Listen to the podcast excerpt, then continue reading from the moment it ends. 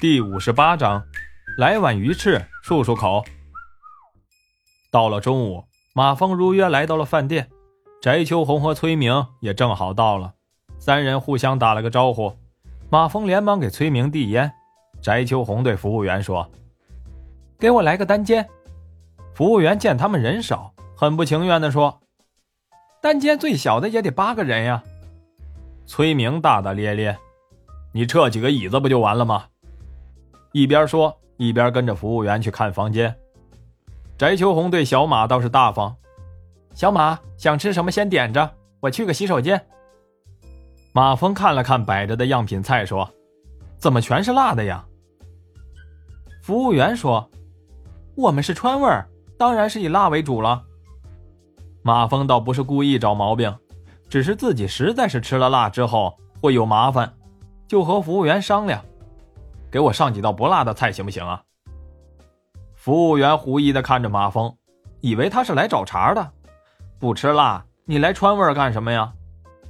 这时候老板走了过来，本来老板看着这3个人要了单间，心里就很不爽。单间就那么几个，老板还指望他挣钱呢，你们3个人往里边一坐，吃个180块钱，这一中午的时间可就浪费了。老板心里说：“你们3个人坐在外面不就行了？”但是进门是客，人家也是来送钱的。可老板认真的看了看马峰，怎么看也不像是有钱的主。不过话又说回来，有钱的谁往这儿跑啊？老板也实在是生气了，就对马峰说：“不吃辣的也行，可是贵啊。”“有多贵？”“海参鲍鱼不辣，你吃吗？”“行啊，最好再来碗鱼翅漱漱口。”说完直接掏出一沓钱扔到了吧台上。老板一看有点傻眼了：“我们现在可以去单间了吗？”翟秋红这时正好回来，她也不是没见过一沓钱，但是从马峰的口袋里掏出来就不一样了。马峰原来可是给刘胖子买包烟才挣3块钱的小电工啊，看来马峰这小子是真的发财了。翟秋红连忙说：“马峰，你干什么呀？说好我家老崔请的吗？”其实啊，马峰也不想这样，但是饭店老板给一步步弄成这样了，既然都拿出来了，索性就说：“一样一样，崔主任这是给我一个表现的机会嘛。”崔明哈哈笑着给马峰递烟，对马峰的好感度立马是直线上升。在单间里，马峰他们坐下来不一会儿，服务员还真把海参鲍鱼都端上来了。崔明夹了口菜问马峰：“听你翟姐说，你那个朋友要在咱们县投资。”“是有这么回事儿，我朋友啊，想投一个发动机的生产线。”“事儿是好事儿，可是这个项目的审批手续不好办呢。”马峰笑而不答。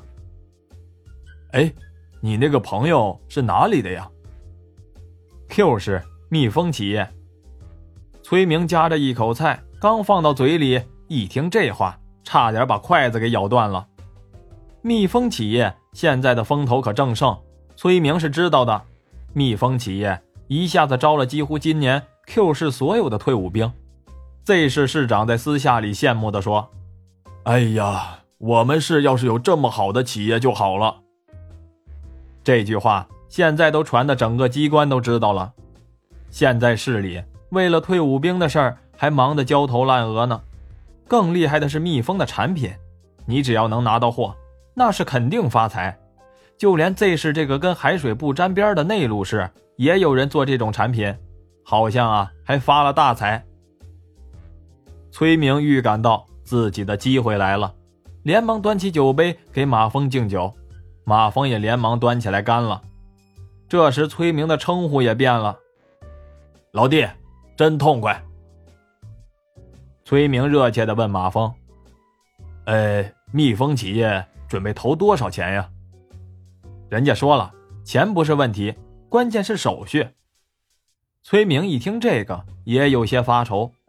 马峰启发他说：“如果手续不好办，那么其他的办法不知道行不行，比如说兼并什么的。”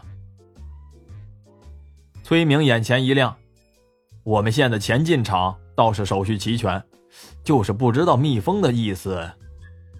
蜜蜂企业没有问题，主要是前进厂肯不肯转让。这个工作我们县里来做，但是蜜蜂企业这边……这样吧，你看什么时候有空，我陪你去走一趟。崔明等的就是这句话，别到时候自己光高兴了，万一被马峰这个小子给忽悠了，那可就笑话了。不过既然马峰愿意带着他们直接和蜜蜂企业接洽，那说明啊，此事有门。崔明高兴的连连和马峰碰杯，开始不断的给马峰讲县里的政策，包括此次要是谈成了会给马峰多少奖励之类的。马峰含笑认真的听着，崔明是激动的唾沫横飞呀。翟秋红在旁边也给马峰不停的夹菜。马峰看了看，差不多了，把服务员叫过来问：“鱼翅还上不上了？”服务员尴尬地说：“啊，我去催催。”服务员出去不久，老板又进来了，手里端着一盘凉拌黄瓜，说：“哎，给大家送个菜，清清口。”说完又敬了一杯酒。马峰也不是那种得势不饶人的人，见老板会做人，顺势就结账了。崔明这回着急了，脸红脖子粗地说：“哎，说好的我请吗？马峰，你要是结账就是看不起我，不给我面子，你不给我面子就是不给你翟姐面子。”翟秋红也在一边帮腔，好像是这顿饭要是马峰结账了，崔明就是全县人民的罪人，世界的公敌似的。马峰见人家已经上升到这个高度了，也只能作罢。旁边的老板可是有点眼晕，感情这几个人都是有钱的主啊。吃完饭，马峰打了个车回到别墅，田红美滋滋地坐在沙发上嗑着瓜子，看着电视。见马峰回来了，连忙解释说瓜子是他自己的钱买的。马峰看了看他，抽空啊，你再去买台小电视放到我屋里。想了想又说，买2台吧，你自己屋里也留1台。又看了看瓜子，零食也买一些放家里，文文爱吃。田红一听自己也有份儿，自然是脑袋像小鸡啄米似的。又一听可以公款买零食，更加高兴了。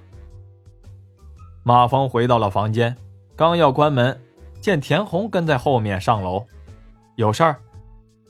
田红结结巴巴地问：“那个电视要买多少钱的呀？”“哈，你看着办就行了，以后这种事儿啊，就不用问我了。”田红乐得颠颠的下楼了。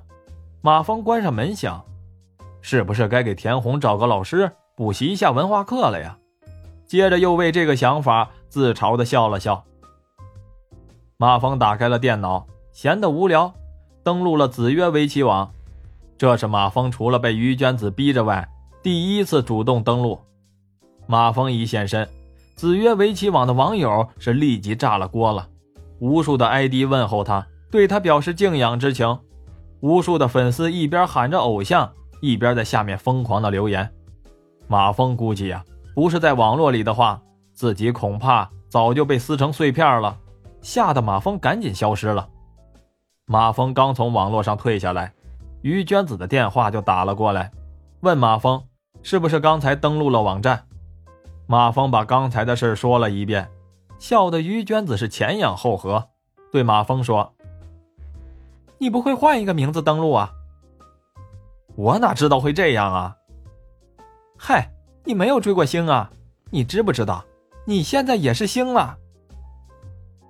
马峰刚放下电话，崔明的电话就打过来，问马峰明天什么时候可以安排去蜜蜂企业。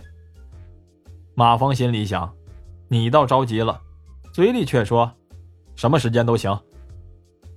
崔明试探着问：“明天上午行吗？”“可以。”“好，那我去安排了。”马峰不知道，崔明吃完饭到班上以后，把这个事情向主任李宽松做了汇报。激动的主任立即给分管招商引资的周副县长做了电话汇报。周副县长一听，激动的脑袋嗡嗡作响。后面李宽松再说什么他也没注意。原来 Q 市蜜蜂企业的所在地王区长和周副县长是党校的同学，前几天两人还在一起吃过饭。听说这一届换届的话，临海区的区委书记退休，王区长很有可能会出任区委书记。周副县长很郁闷，本来两人都是副科长的时候，周副县长还没什么感觉，但是几年的功夫，人家进步很快，自己也落后人家太多了。后来和别人闲聊才知道，原来王区长政绩好的主要原因是引入了一个蜜蜂企业，这个企业不仅解决了大量的就业问题，为地方贡献的税收也是十分惊人。当然了，这样的企业可遇不可求，没想到这个企业会突然到自己这里投资，这可是个好事啊。周副县长脑子里像跑马灯似的走了一圈，李宽松又歪了两声，周副县长才回过神来，立即表态要招商办重视此事，要当成头等大事来抓，并明确指示自己会马上向县里汇报，争取县里的全力配合，一定要把这个事儿办成办好，任何进展情况必须第一时间汇报。主任恭敬地挂了电话。